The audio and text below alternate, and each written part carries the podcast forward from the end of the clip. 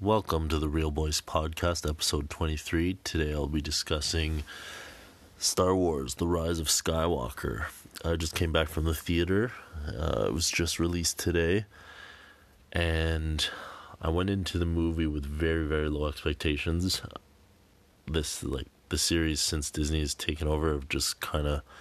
It's just been so downhill. I haven't really truly enjoyed any of the movies except for um, Rogue One. That was the only one I pretty much kind of enjoyed the whole way through. Uh, just this movie again just kept along like seven was an exact copy of episode four. Five was just all over the place. Did not like it at all. And now this one, like I, I don't know how to feel about it. Well, no, I do know how to feel about it. It was terrible. Just the story was all over the place. Uh, there would be like scenes that were just again exact copies from the old movies, like um, when the Millennium Falcon uh, detached from the Star Destroyer with all the garbage, and then Boba Fett was in the garbage too, and then that's how he started following him. Like they did that exact same thing in this movie. The Knights of Ren were just like continuously popping up, were like like the writers of the movie were like, "Oh, look, don't forget these guys are still following them." It's like, yeah, we know they're st- like they're there. They're not doing anything. They didn't do anything until literally the last ten minutes of the movie. They literally just like would appear in the out on screen and just be like, "Oh, remember they're still following." I'm like, "Okay, we get it." Ah, oh, it was so bad. What else? There's zero consequences. Like I never felt fearful for any of the characters while I was watching, and then characters would literally die and then just get healed. And that's it. Like, they would just come back. Nobody died. It was ridiculous. Like, Chewie dies, and there's like, oh, nope, he was on a different ship. He's actually here. Like, oh, this person died. No, no, no, they're actually here. So, oh, Rey died. No, no, and she's actually alive because this guy now has the healing power, and he healed her. And then they kiss, and it's like, oh, no, now he's dead. It's, wait, what? Okay, but then that one stays. Like, what? Ah, oh, it's all over the place the movie was just so bad. Oh.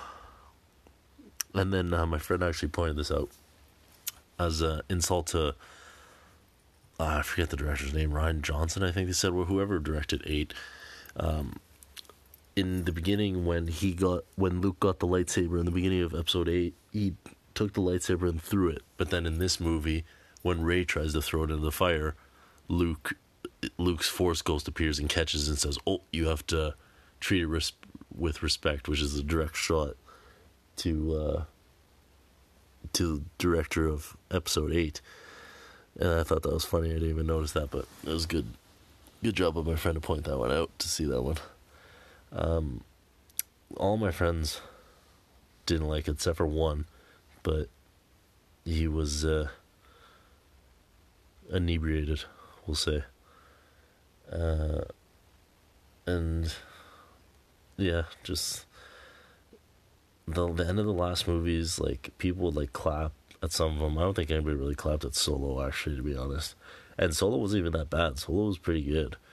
It's one of the better ones that have been made by Disney. But again, I think like one person tried to clap in the theater, and just like nobody followed along, and then it just like died down. Uh, oh, another thing I thought they uh, they attempted a joke. C3PO's mind was about to be erased, and right before it was about to be erased, like the whole time they're like, "Oh no, there's nothing else we can do. We have to do this. We have to do this. We have to do this. Oh, okay, let's do it." And then, right when it's about to happen, he's like, "Oh, I have another idea," and then they just like switch off his brain and like went through with the other plan, erased his memory. And I, I think they were trying to go for a joke, and not a single person in the audience laughed. Like nobody even like snickered, like not even a giggle uh, oh, it was so bad.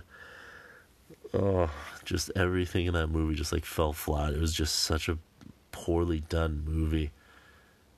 Oh, oh yeah, another one of the deaths. Like they destroyed a planet, and then so you're like, oh no, like that person's like dead. Like Poe's girlfriend's like dead. Oh, that's kind of sad.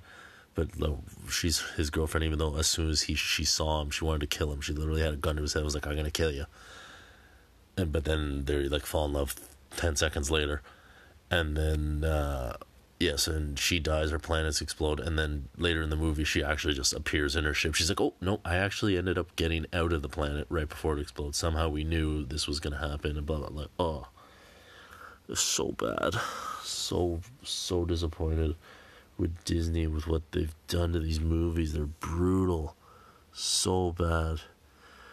I'm watching The Mandalorian. The Mandalorian's good, but like, I don't know, like The Mandalorian's good just they can't figure out these movies. They're so bad. I really hope they do take a break now from movies and step back, figure it out.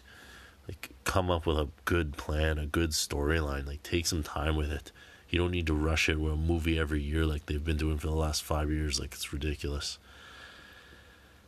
But yeah, that's my two cents. Uh, basically, all in all, this movie is definitely not one you need you need to see. Like you don't need to see this in theaters. Wait for it to come out on Disney Plus if you have it. Uh, that's that's pretty much it. Thank you for the time, and uh, hope you enjoyed. Everybody enjoy your families. Take care of your families.